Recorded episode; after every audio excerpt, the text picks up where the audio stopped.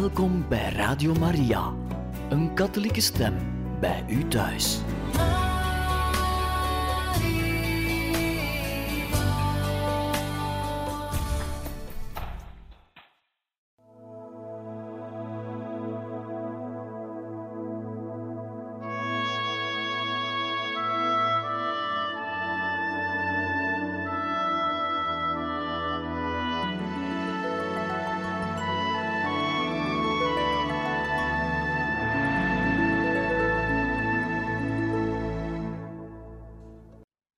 Beste luisteraars van Radio Maria, in dit programma lezen we verder voor uit het boek Don Bosco van Teresio Bosco en we zijn gekomen bij het hoofdstuk 47, Don Bosco en aartsbisschop Gastaldi, bij het onderwerp Het eerste element, de tuchteloosheid. Diezelfde onverzettelijkheid die nog een stuk erger was geworden door de angst om in de ogen van het bisdom voor een handlanger van Don Bosco door te gaan, kwam neer op de jonge, nabijgelegen congregatie der Salesianen.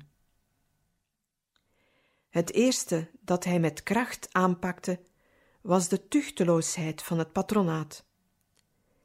Hij had een afkeer van de bruisende activiteit van het patronaat en van de congregatie der Salesianen, schrijft Pietro Stella die door Don Bosco stevig in de hand gehouden werd, maar die in de ogen van de buitenstaanders kon overkomen als een lawaaierig en chaotisch gedoe van ongeorganiseerde krachten, dat vroeg of laat, misschien heel spoedig, een pijnlijk ingrijpen van de wettige overheid noodzakelijk zou maken.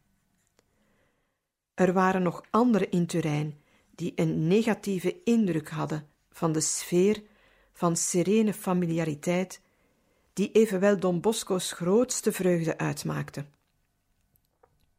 Monsieur Gaetano Tortoni, zaakgelastigde van de Heilige Stoel bij de regering van Turijn, schreef in een lang verslag in 1868: Het maakte op mij tijdens de speeltijd een pijnlijke indruk te zien hoe priesterstudenten daar met weinig waardigheid aan het lopen spelen en ravotten waren, samen met andere jongens die voor kleermaker, timmerman, schoenmaker of zo leerden.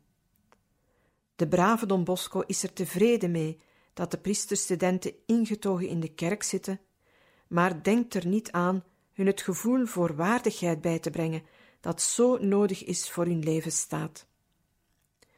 Naar de mening van monsieur Tortone had Don Bosco zijn priesterstudenten moeten leren afstand te bewaren van gewone kleer- en schoenmakers.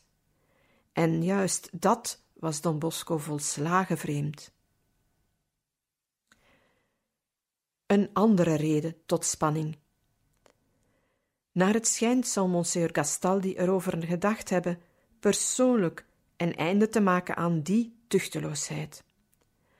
We zullen hier twee nogal geheimzinnige gevallen aanhalen.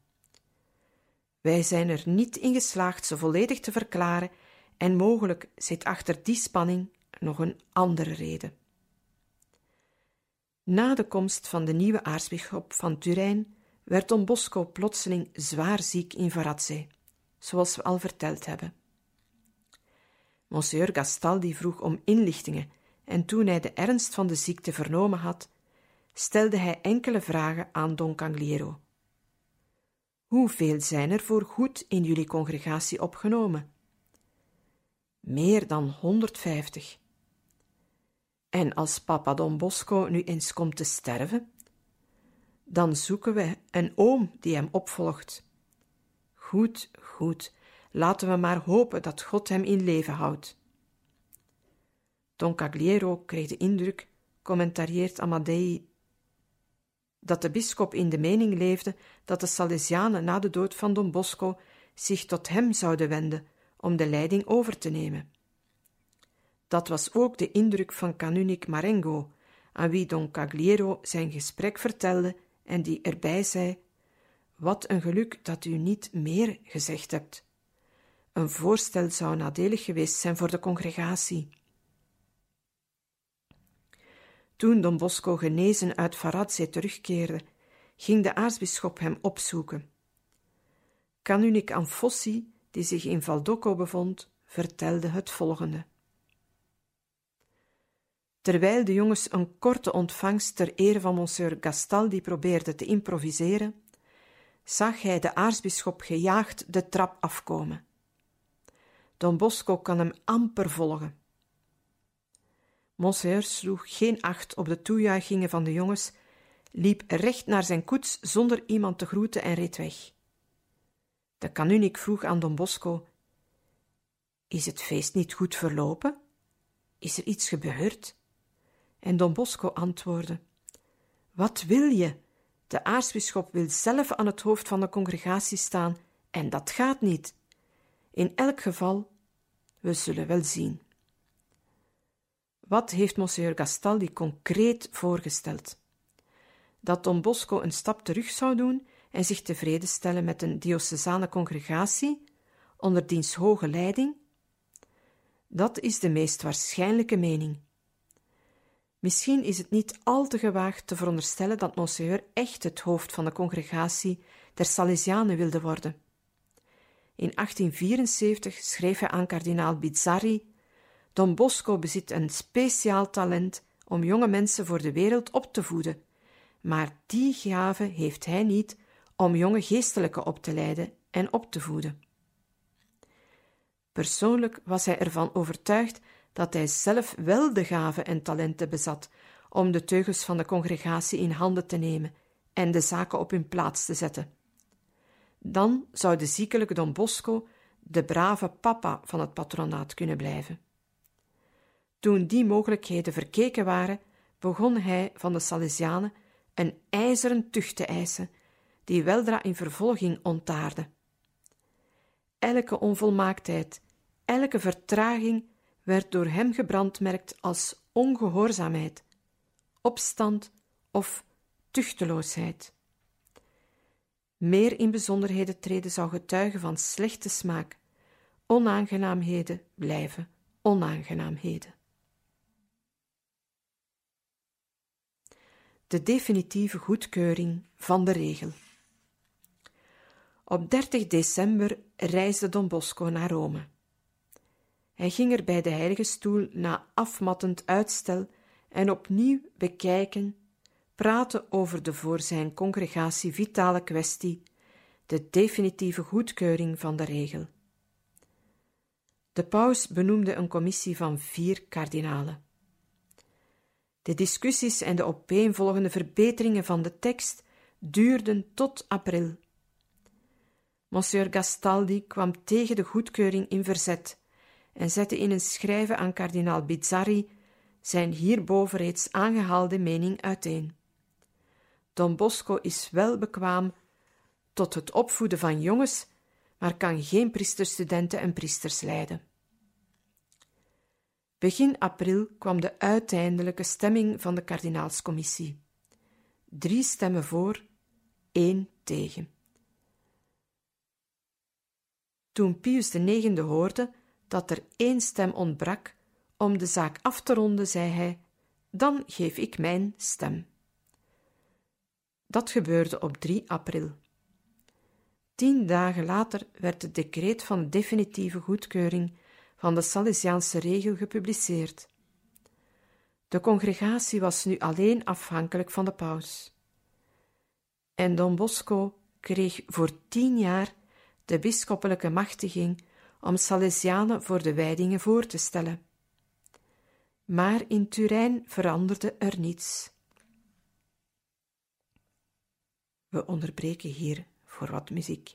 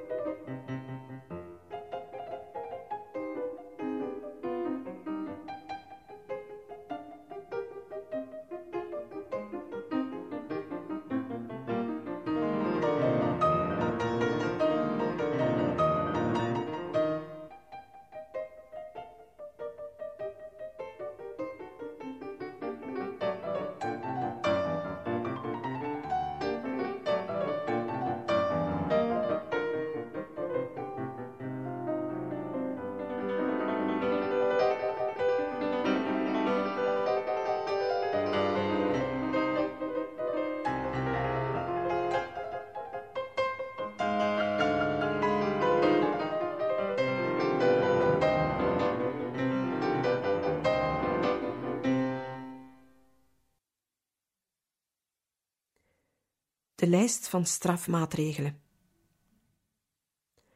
Op 16 december 1876 moest Don Bosco per brief aan kardinaal Ferrieri de voornaamste geschilpunten voorleggen. Hier is de lijst. In september 1875 werd Don Bosco de bevoegdheid tot biechthoren ontnomen. Vicaris Canunic Zapata gaf daarop het volgende commentaar. Maar hemel, dat zijn dingen die enkel met zuiplappen gebeuren. Don Bosco moest Turijn verlaten, omdat de jongens gewoon waren bij hem te bichten. Nooit heeft de aartsbisschop de reden van die maatregel gegeven. Het verbod om in de Salesiaanse huizen retretes te houden voor buitenstaanders. Het intrekken van het recht tot preken voor enkele Salesiaanse priesters. De weigering deel te nemen aan plechtige vieringen in het patronaat en het verbod andere prelaten uit te nodigen. Zelfs het afscheid van de eerste missionarissen geschiedde zonder een bisschop. De weigering het vormsel toe te dienen aan de jongens van het patronaat en het verbod dat andere bisschop het zouden toedienen. Aan die maatregelen moeten ernstige redenen ten grondslag liggen, schrijft Don Bosco in zijn brief, die wij niet kennen. En er wordt gepraat in de stad. Op 25 maart 1878 stuurde Don Bosco een nieuwe lijst van strafmaatregelen naar kardinaal Oreglia. Don Bosco werd met onmiddellijke schorsing van de bevoegdheid tot biechthoren bedreigd als hij iets zou schrijven dat de aartsbisschop niet beviel, behalve in brieven aan de paus, aan de kardinaal staatssecretaris en aan de kardinaal die zich met de kloosterorde bezighoudt. Enkele Salesiaanse priesters werden geschorst en waren het acht maanden later nog. De priesterwijding van Salesiaanse priesterstudenten die hem werden voorgesteld, werd geweigerd tot groot nadeel voor de Salesiaanse huizen en missies. Maar ook Monsieur Gastaldi stuurde zijn lijsten naar Rome. Het voortdurend doorgeven van klachten over allerlei dingen die Monseigneur ten laste van Don Bosco en zijn congregatie als weinig eerbaar beschouwde, zo schrijft Don Seria, werkte het ongenoegen van kardinalen die de feiten niet kenden in de hand. Kardinaal Ferrieri bijvoorbeeld bestreed de Salesianen zijn leven lang, omdat hij ervan overtuigd was dat ze een samengeraapt stelletje waren. Wat Don Bosco het meest bedroefde, was dat ook Pius IX, die altijd een vriend en een groot beschermer was geweest, koeler werd in zijn verhouding tot Don Bosco. Dat voortdurend afschilderen van Don Bosco als een stijfhoofdig en moeilijk man had zelfs invloed op de paus, schreef Don Seria. Pius IX overleed op 7 februari 1878. Don Bosco bevond zich op dat ogenblik in Rome, klopte links en rechts aan om een audiëntie te krijgen, maar kreeg geen kans hem nog eens te zien.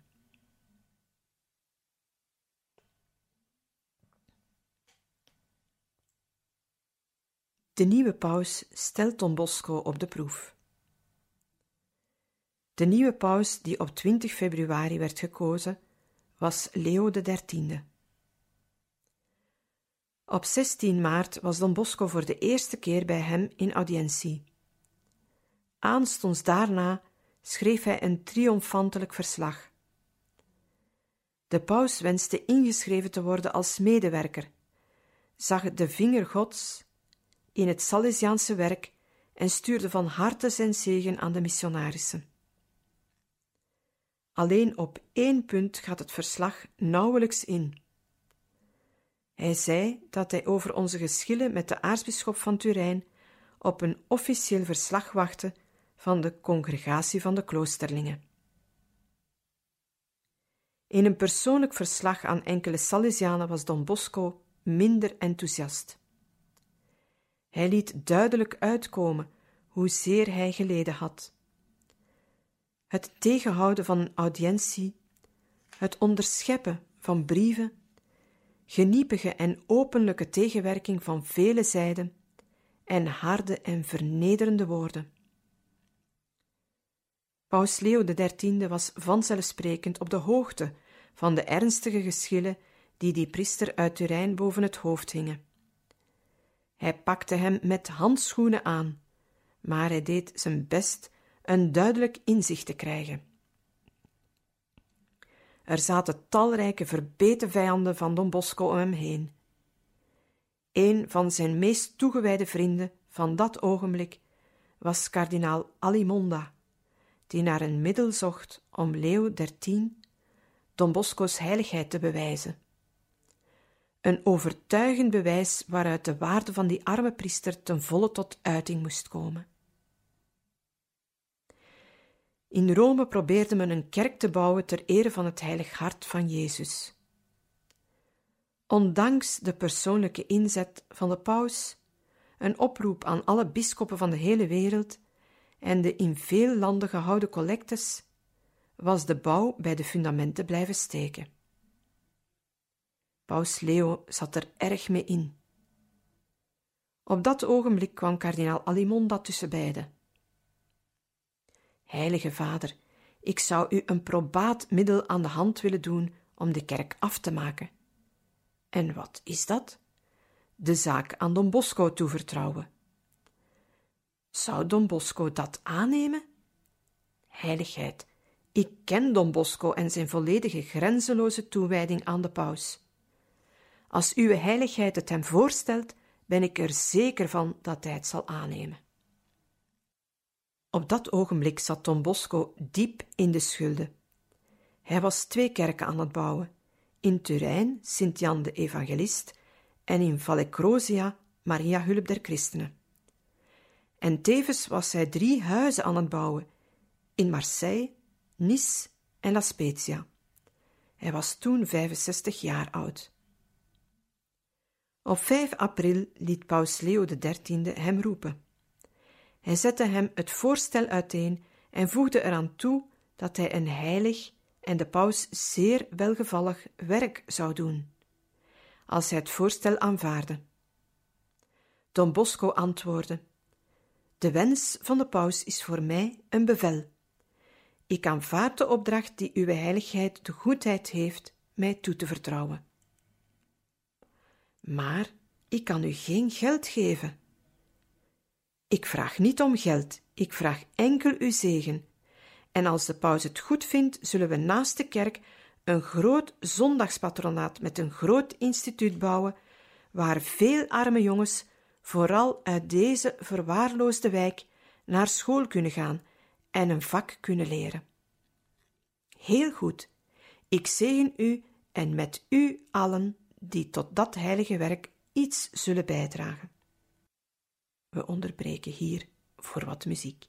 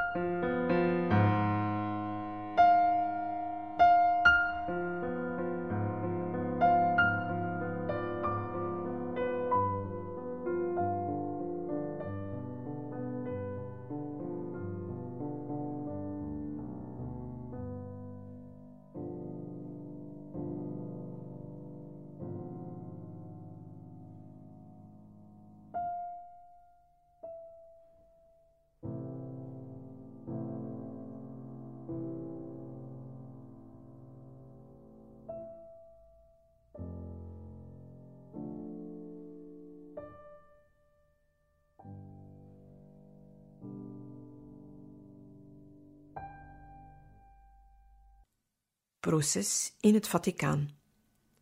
De verhouding met de aartsbisschop verslechterde nog in die maanden. Om zijn congregatie te verdedigen, moest Don Bosco zijn zaak in het Vaticaan voorleggen, wat uitliep op een regelrecht proces.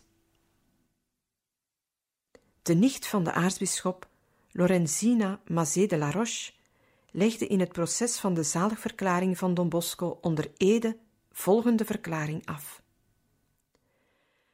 Vanaf het jaar 1873 ontstonden er pijnlijke geschillen tussen Don Bosco en mijn waarde oom, Monsieur Gastaldi.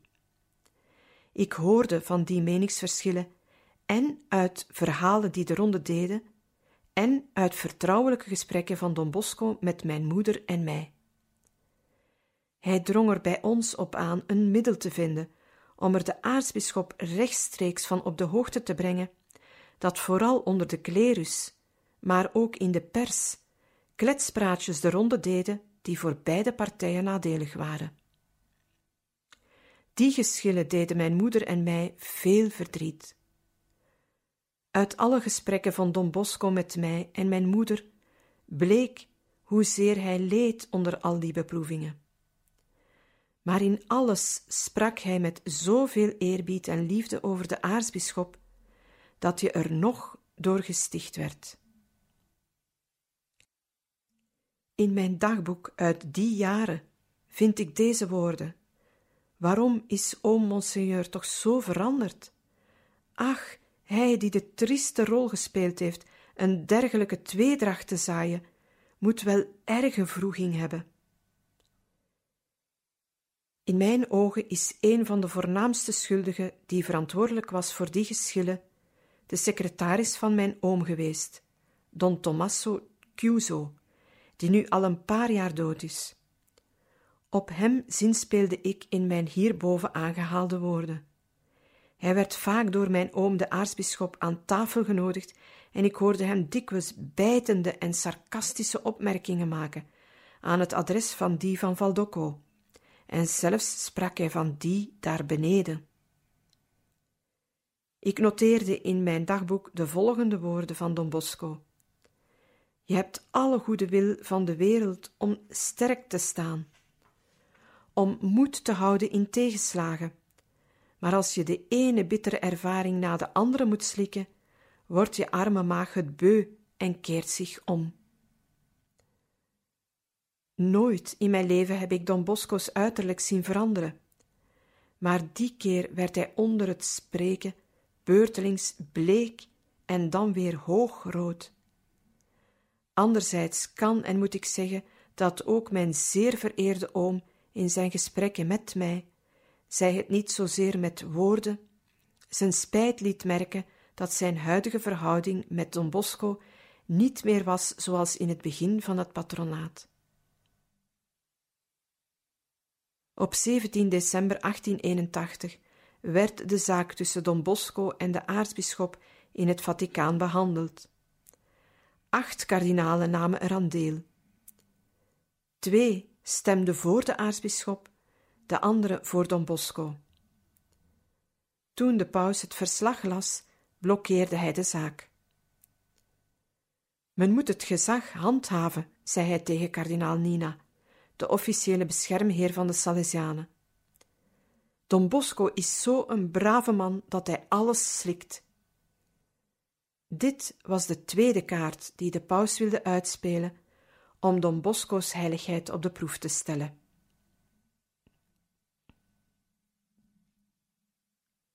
De bittere kelk voor Don Bosco. De paus stelde zelf de voorwaarden op voor de verzoening in bewoordingen zoals men die enkel in diplomatieke documenten aantreft maar in wezen was het zo helder als glas. Don Bosco moest een brief schrijven waarin hij de aartsbisschop om vergeving vroeg. En de aartsbisschop moest antwoorden dat hij blij was het verleden te begraven. Don Bosco slikte de bittere pil. Hij riep het kapitel van de congregatie bijeen en las de tekst van de verzoeningsakte voor. Ze stonden er allemaal verslagen bij.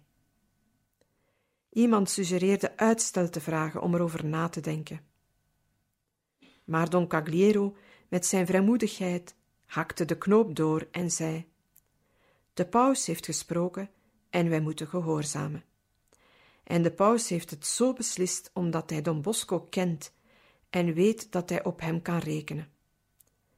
Er valt niets te wachten. Gehoorzamen en basta. Don Bosco schreef de brief en hij kreeg het antwoord: Van harte schenk ik u de gevraagde vergiffenis. Maar meteen daarna schreef Don Bosco een brief aan kardinaal Nina, waaruit op te maken valt welk een bittere pil hij had moeten slikken en welke bittere gevolgen eruit voortkwamen. Door de curie worden de vernederingen die men Don Bosco heeft aangedaan uitgebazuind.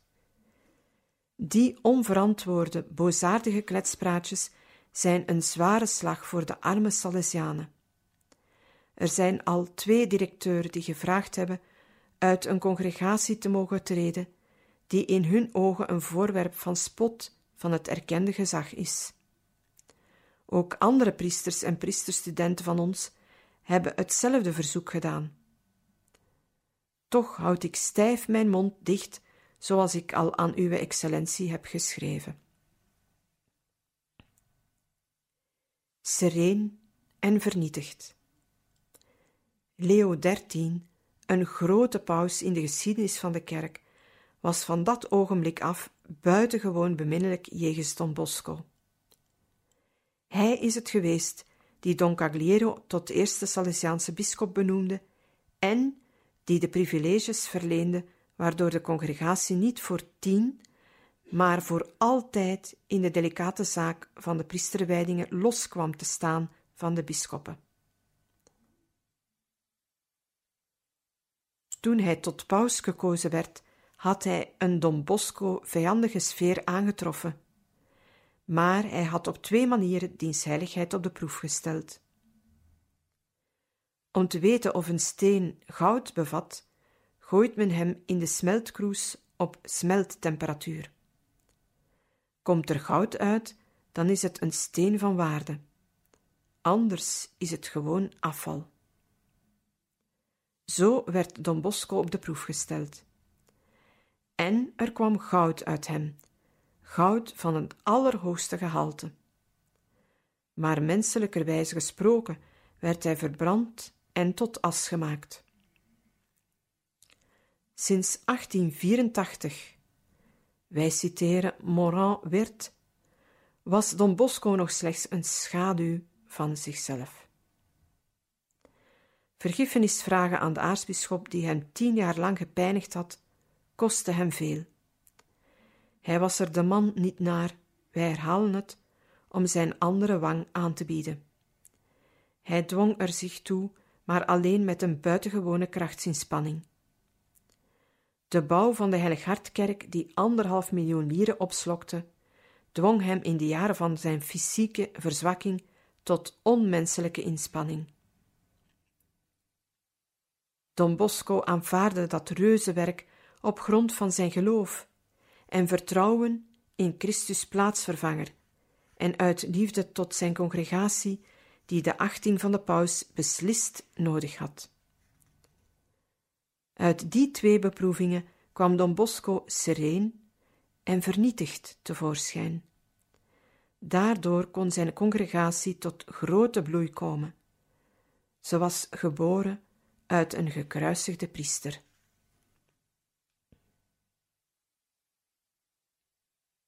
We ontbreken voor wat muziek.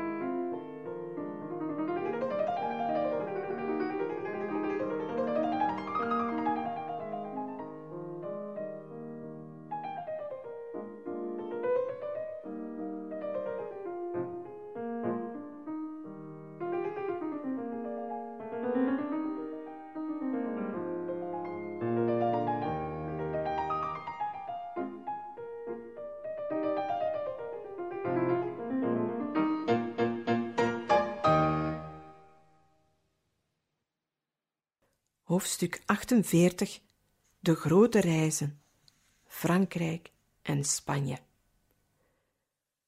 Voor Don Bosco begon het kruis van het Heilig Hart. Allereerst stuurde hij Don Dalmazzo en later Don Angelo Savio naar Rome om te kijken wat er gedaan moest worden en om de uitgaven te controleren. Het was helaas in Rome de gewoonte dat iedereen profiteerde van datgene wat voor de paus gedaan moest worden. Vaak stelde Don Bosco dringende vragen aan Don Dalmazzo in deze zin: Is er iemand die het binnenkomen van het materiaal controleert of niet? Waak over de prijzen.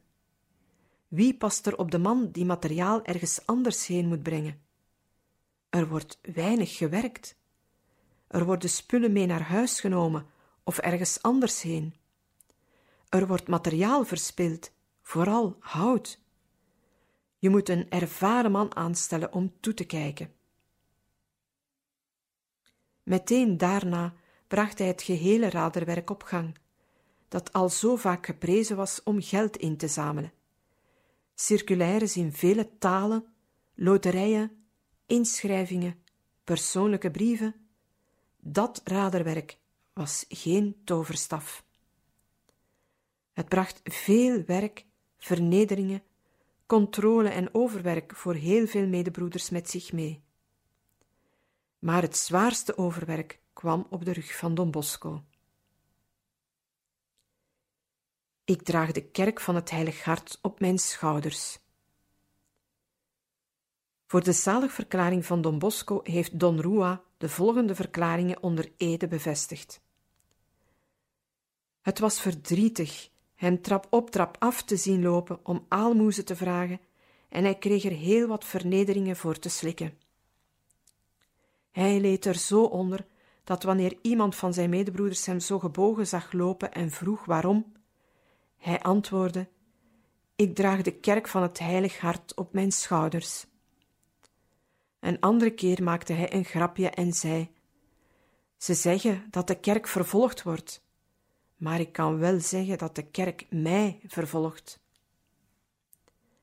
Nu hij ouder werd en minder gezond, kon men zeggen dat een dergelijk werk een groot deel van zijn krachten opeiste. De grootste vermoeienis die hij zichzelf oplegde, was de grote reis naar Frankrijk, dat hij stad na stad vier maanden lang, van 31 januari tot 31 mei 1883, bedelend doorschouwde. Terloops een opmerking. Don Bosco was 68 jaar en bleven hem nog maar vijf jaar te leven over. Zijn congregatie was sterk gegroeid en de wereld maakte een periode van grote veranderingen in ideeën en structuur door. Don Bosco had al zijn tijd nodig om tot een synthese te komen van zijn ideeën, die de grondslag van zijn werk zouden blijven. De weinige tijd die hem overbleef, moest hij besteden aan het aanpassen van zijn actieprogramma aan een samenleving die snel veranderde, ten einde zijn congregatie goed te organiseren. In de laatste krachtige jaren van zijn leven was hij echter gedwongen geld in te zamelen voor de bouw van de kerk. Niet eens voor de noden van zijn arme jongens, maar voor de muren van een kerk in Rome.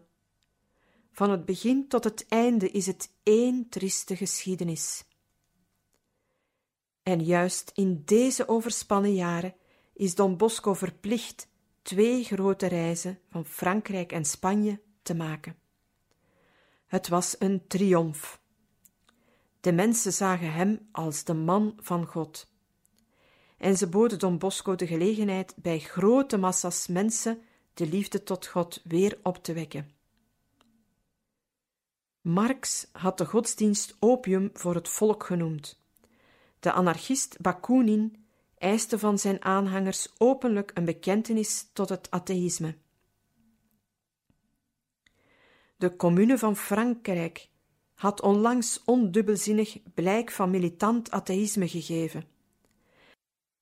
De christelijke kerken waren op een punt gekomen dat ze niet zozeer rekening moesten houden met bepaalde vormen van ongeloof in een betrekkelijke beperkte kring van leidinggevende personen, maar met een zorgwekkende vervreemding in grote groepen van de godsdienst en van de kerkelijke gehoorzaamheid. Een commentaar van Francesco Traniello. In de gehele maatschappij was het godsbesef en de goddelijke eerbied voor het menselijk leven op zijn retour. In de dagen van de commune was de meedogenloosheid van de goddeloze aanhangers van de commune zeker niet groter dan die van de burgers, die de opstand onderdrukt hadden met kanonades, waarbij 14.000 arbeiders gedood werden. En arbeiders in die tijd wilde zeggen mannen, vrouwen en jongens. Deze laatste inspanning van Don Bosco gold niet zozeer een kerk of arme jongens, maar een hele generatie die gevaar liep het godsbesef en de zin voor de hoogste levenswaarde te verliezen. Die generatie in Frankrijk en Spanje ontdekte in hem weer het godsbesef en het zich inzetten voor anderen. Beste luisteraars van Radio Maria, we beëindigen hier voor vandaag deze lezing uit het boek Don Bosco en gaan volgende keer verder met hoofdstuk 48, de grote reizen, Frankrijk, Spanje, bij het onderwerp het enthousiaste Parijs. Dank u voor het luisteren.